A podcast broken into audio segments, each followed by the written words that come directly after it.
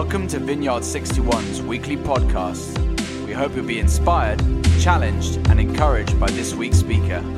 For previous messages, go to our website, vineyard61.org, or subscribe via iTunes or SoundCloud.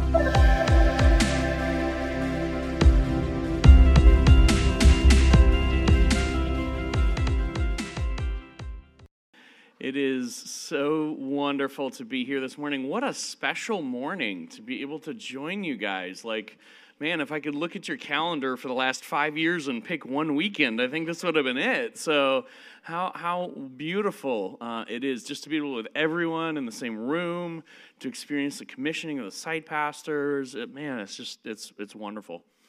Sometimes I'm a little bit ADD, and I have an ADD thought I just need to quickly address. So we had mentioned with the West Side site, I can't remember if it was you, Steve, or someone had listed a whole bunch of the different, townships, do you call them? I'm not sure. Hamlets? I don't know. I'm figuring it out here, right? I'm curious, is there anyone in the room who lives in Putney? I'm just curious. Sort of, a couple of you. Okay, so I go by Putty Putman, okay? My wife's name is Brittany.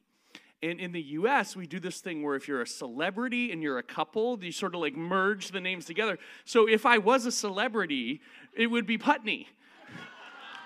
Wouldn't that be cool? Maybe it's a sign. I don't know, but I'm thrilled with that. So welcome, Putney friends.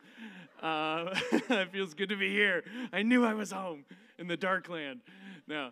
It's so good to be here this morning. We've just had a wonderful weekend. It's been beautiful.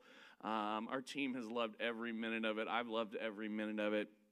And this morning, I wanna kind of talk a little bit about an element of our journey with God that I just kind of see becoming more and more important as we continue to navigate this strange, bizarre season we're in, combined with the strange, bizarre trajectory of our culture at large, and all of those elements. You know, the way that things are happening in the world and the society that we live in has to affect the spiritual intake that we are doing as believers.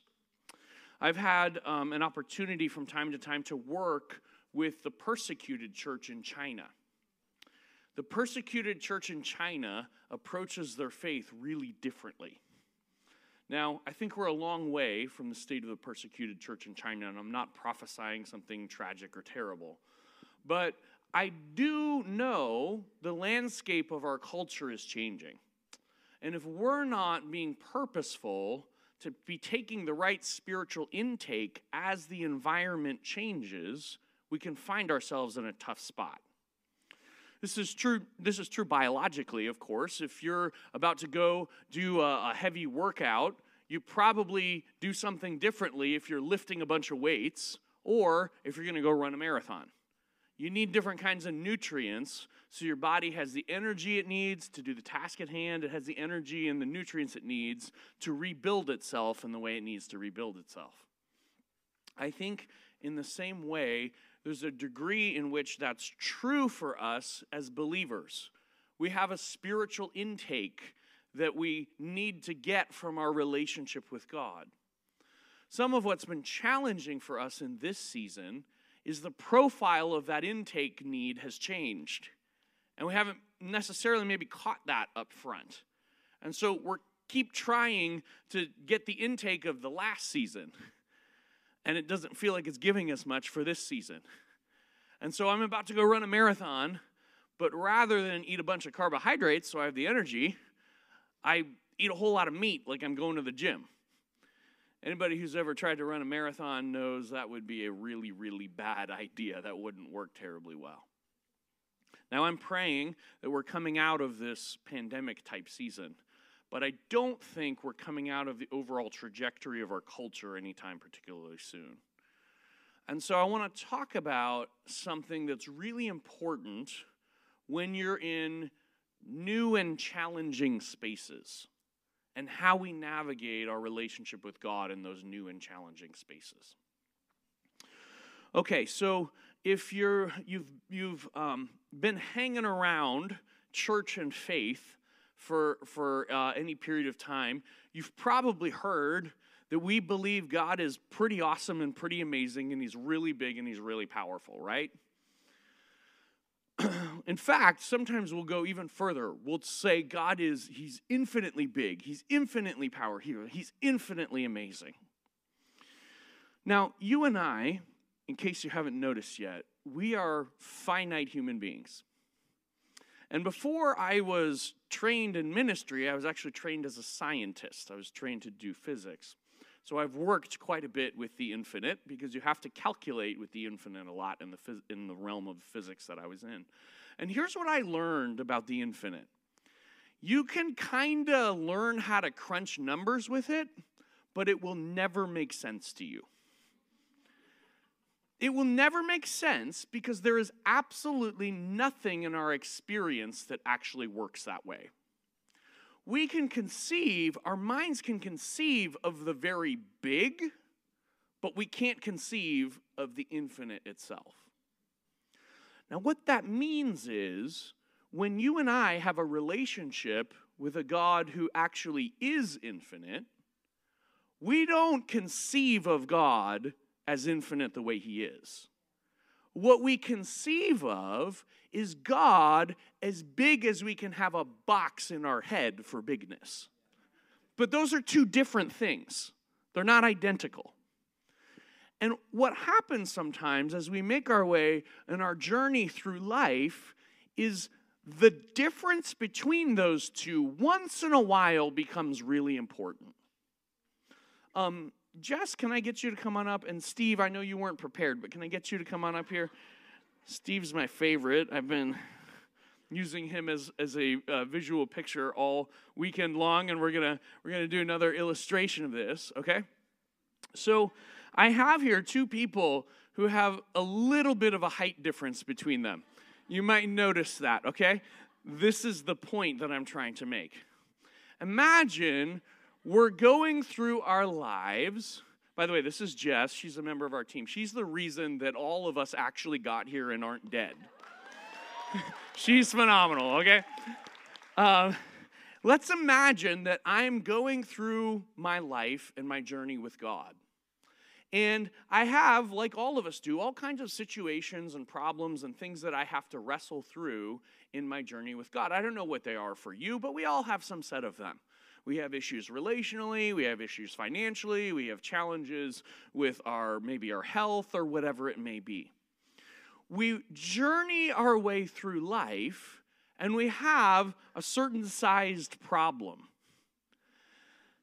And what happens is we wrestle with our problems, and eventually we learn God's bigger than the problems that I have.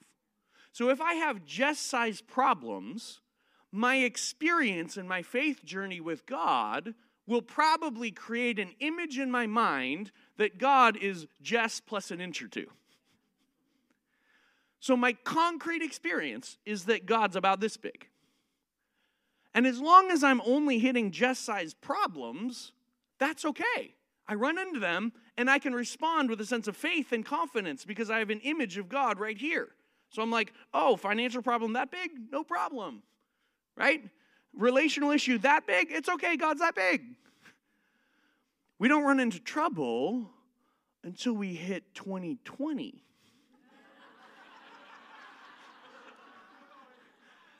And now, I don't realize, I know this is like, Jess loves this illustration because this is the time when being taller is worse. She loves that, okay? So we don't realize it, but we're walking around in our life with a picture of God that he's this big, and all of a sudden we're hitting things that are bigger than our concrete experience of God. And this gap makes us freak out. This gap is the panic gap right here. We know better than to say this is bigger than God. Right? Because we know the right answer is that nothing's bigger than God, right? And so we would never admit that. But what's happening internally is that this is bigger than my experience of God. This is bigger than my mind knows how to conceive of God, because I've never faced something this big before. So I can't conceive of how big it is, and I can't conceive that God is bigger. This gap is a big part of why the last 2 years have been really hard.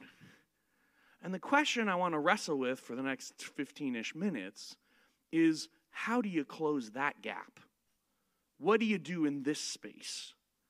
Because when you hit that place where you've got a bigger problem than your picture of God, the quicker we can close that gap, the more we'll be able to keep moving forward instead of feeling like we're kind of spinning our wheels staying in place. Thank you, my friends. How do we close that gap? What does that look like? How does that work? Well, to begin to explore this, I want to grab a verse that Paul writes in Galatians 4 real quick. And it's a quick verse, so maybe I'll just flip there and read it. And I want to pick up on an idea he drops and unpack it a little bit.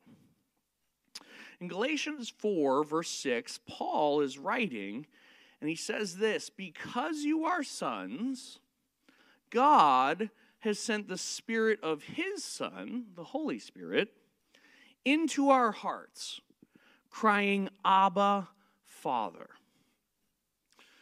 Paul says that the Holy Spirit, who lives inside of us, if we're followers of Jesus, the Holy Spirit himself cries in our hearts, "Abba, Father." Now, if you've not heard that word Abba before, it's kind of a strange word. It's not actually English. So if you're like, "I don't recognize that one," you're right, you don't recognize that one. It's actually an Aramaic term, which was the language that was colloquially spoken in the time of Jesus by the Jews. It's an Aramaic term that a child would use to refer to their parent, specifically to their dad. And it was very close and it was a very intimate term. We might translate, I suppose in the States, we'd probably translate it daddy. I'm not sure if that's exactly the term that young children would use here, but that sort of very close, personal, connecting term. So Paul is saying the Holy Spirit inside of us is crying out to God, "Abba, Father." Now, when we read that, we might first get caught up on like the language difference between those two terms. And that's a good thing to study. But there's another part of this which is really sort of an interesting thing, and it's this. The terms Abba and Father were a little more specific than the languages we use, or than the terms we use in English for our parents. We tend to use in English, actually all the parenting words are pretty much interchangeable.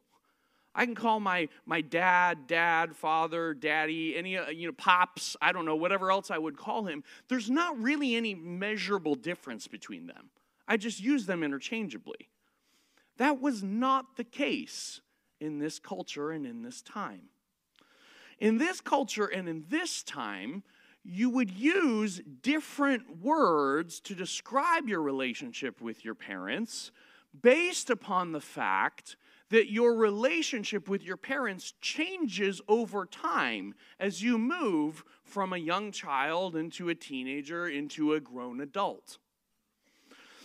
More specifically, the term Abba was the term that young kids would use before they began to come of age.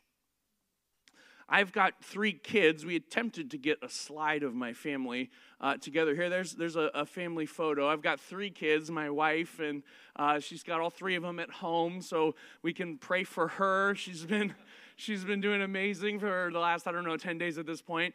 My oldest daughter there is Kayla. My son Benjamin is in the middle. My youngest is Ariella there, and this picture about perfectly captures all their personalities. When I come home from work, it's not uncommon for me to come in the door and, my wife's doing whatever she's doing to kind of get the evening ready and off and going. And the kids are, they're sort of done for the day. So they're doing what kids do at the end of the day. They're playing, they're reading a book, they're, being a kid. And I'll open the door, and it's not uncommon for me to hear one of the kids yell, "Daddy's home!" And then I just hear the stampede, and they all wrap themselves around my legs as I'm trying to get in the door. It's like, "I love you. Can we just wait 30 seconds?" But that type of relationship, that's the Abba relationship. The Abba relationship describes a child who's fully dependent on the parent and knows it and is good with that. The Abba relationship describes the kid who wants to run to their dad, run to their mom, and have their parent scoop them up and lift them up and say, "It's so good to see you. I love you. I missed you." That was not the relationship that would be described by this term father. The term father would only be used in that context after the child had been fully grown, had a trade of their own, and more than likely a family of their own. In other words, father is the term that gets used for the more peer-to-peer relationship that a grown adult child has with their grown adult parent. I've had the privilege of writing a couple of books, and my dad has been a writer for pretty much all of his career. So once in a while, my dad and I will go out to breakfast, and we'll talk shop. He'll tell me about the ideas that he's writing about and how it's going and the feedback he's getting. He'll ask me about any ideas I've got, and we'll kind of chit-chat about how the whole thing goes. And then at the end of breakfast, more often than not, he pays for his bill and I pay for my bill. Why? Because I'm not 6, living in his house anymore. I've got a house of my own, an income of my own, right? And I expect to pay for my own food. That's how it works at this stage. And so we have a relationship, not that I don't see him as a source of wisdom who's lived more of life than I have and learned some lessons I haven't learned yet. Of course, I receive that. But we relate to each other much closer to a peer-to-peer type relationship. That's the word that this term father encapsulates. So what's really fascinating about what Paul says here is that there would be no earthly child that would ever make the sentence, "Abba, Father." Because you never have both an Abba and a father relationship with your earthly parent at the same time. You would be Abba, Abba, Abba for years and years and years and years. Then actually there'd be something different in the middle. And then eventually you'd make your way to the father term. So there'd never be a Jewish boy that would say, "Abba, Father." And that's what makes the sentence so profound. The Holy Spirit inside of us is crying out to God, both of these two together. Because one of the things that makes relationship with God different to relationship with our own parents is that we simultaneously have both of those relationships at the same time. We have a relationship with God that is an Abba relationship, and paradoxically, we also have a relationship with God that is a father relationship. The Abba relationship is all about the fact that God is big, and God is powerful, and God is amazing, and God can solve my problems, and God can tell me what to do. The Abba relationship is, pick me up and go beat up that other kid's dad. It's where my focus is on God's bigness, and I'm looking to him for the solutions for problems. The Abba relationship is almost always how we all enter faith, because we've properly blown our life up, and we need God to scoop us up and lift us above our problems. But God in turn matures us, disciples us, grows us to the point where he says, I actually also want to have this father relationship with you. And in the father relationship, God starts treating us almost more like peers. Not that he's actually confused about that, but that he wants to empower us to be everything that he made us to be. So in the father relationship, God does all of these pesky things where he says, let's talk about how big you are because I've made you big. Let's talk about not me solving your problems for you, but let's talk about how you can speak to the wind and the waves. And he teaches us to use authority. He teaches us to use wisdom. In the father relationship, we go, God, tell me what to do. And he says, I'm not gonna. Don't you hate it when he does that? But I just want you to give me the answer. And God goes, but I want to cultivate wisdom in you. I want you to be powerful too. God is actually invested in both of these relationships with us. And it is the Holy Spirit inside of us who cries out both, Abba and Father. Now, it seems to me that there's a good part of maturity in our faith to realizing any given situation or scenario, should I be leaning into my relationship with God more like Abba or more like Father? With our natural parents, we grow from one to the other, right? We begin in Abba, but Abba shouldn't be forever. If we're 45 and we're still in Abba, trusting our parents to buy our clothes and make my peanut butter sandwiches for me, like that's probably not maturity. And so we grow into a father place, but what can be challenging is our natural precedent then is that to go back to Abba once I've been in Father is immaturity. And that's not how it works with God. With God, you never graduate from one to the other. With God, you're always cultivating the both of them simultaneously. And the thing that we have to realize, I think, that we need to know is this. God will swing the pendulum back and forth on us in terms of what he's doing in our lives. My proposal, my suggestion, my exhortation for us today is this. Most of us, for the last couple of years, have been in seasons where we're looking at a panic gap. If you want to see that gap close, that gap closes in the Abba relationship, not in the Father one. Because the Abba relationship is the one that's about God's bigness. The Abba relationship one is the one where you run to God and he lifts you up higher than you've been before.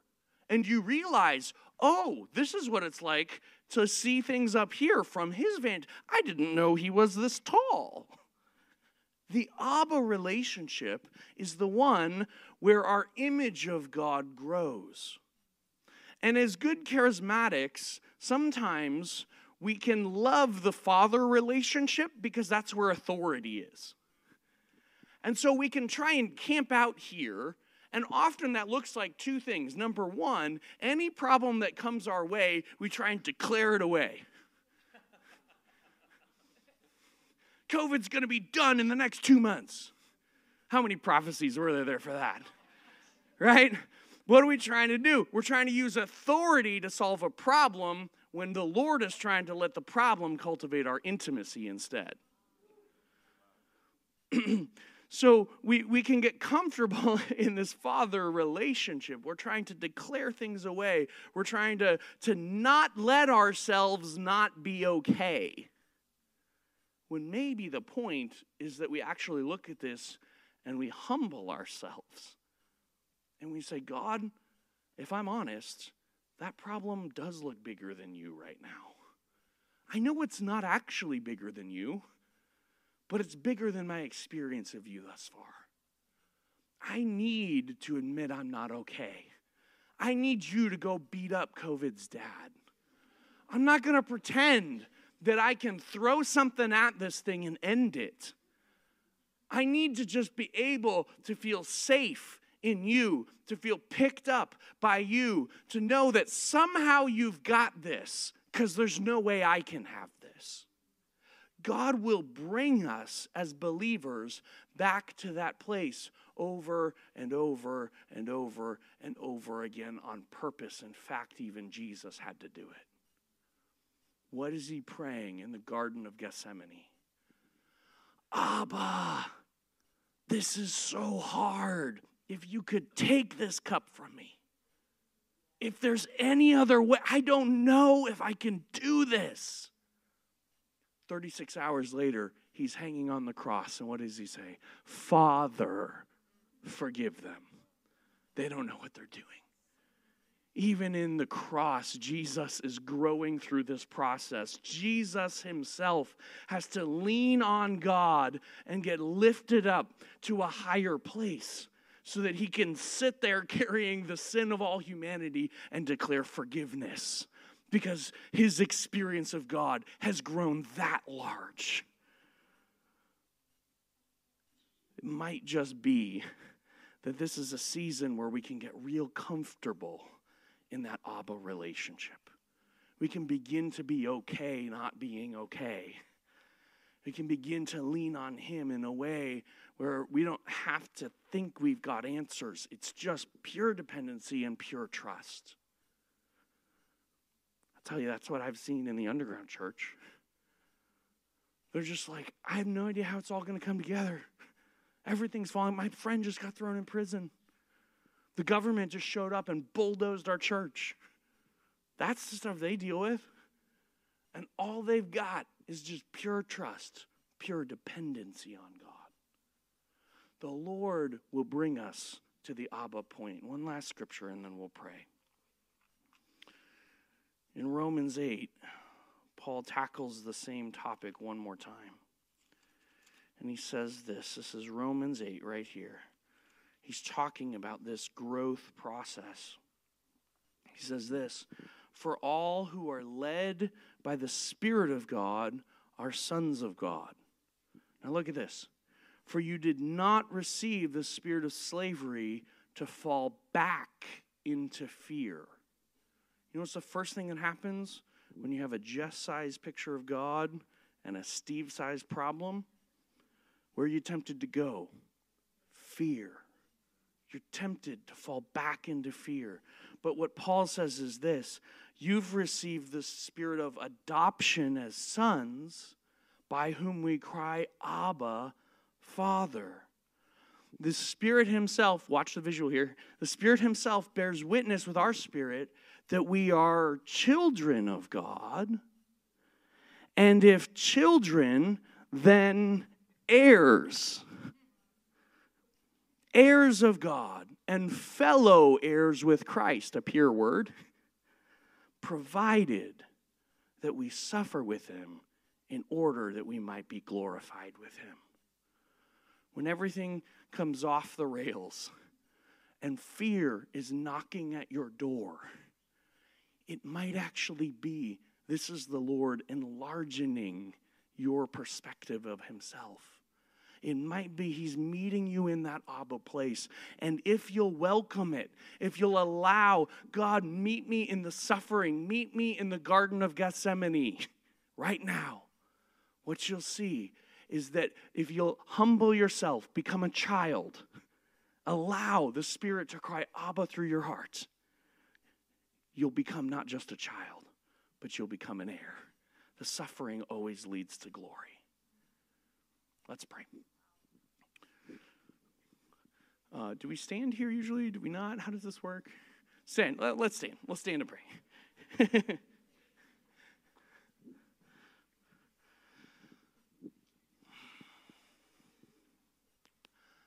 Holy Spirit, we just right now come into agreement with your cry in our hearts, Abba, Father. We come into agreement. Holy Spirit, we say, cry through our hearts, Abba, Father. God, we say we want to walk in both of those. We want to be able to be vulnerable, to be trusting, to lean ourselves on you. And God, we say to the extent that that's where we're at, pick us up, God. Lift us up. Let us feel your embrace. Let us feel your closeness. And lift us up, God, higher than we've been before. Lift us up to the point, God, where we can see you are taller than our COVID-sized problems and COVID-sized challenges right now. God, we embrace that Abba relationship, and we say, God, we are okay being totally vulnerable on you. We are okay being totally reliant on you, God. Holy Spirit, cry Abba through our hearts. Give us the conviction that we are your kids. We're your kids, and you're a good parent. You see, you know, you take care of the things. You'll beat up any dad that needs to get beat up for us, God. Cry Abba through our hearts, Holy Spirit, that we may also cry Father, that we may also reach back to the world, God, as not just children but heirs, heirs that walk with the authority of Christ, that demonstrate how good you are, God, to this world that so desperately needs to know you. In Jesus' name, amen.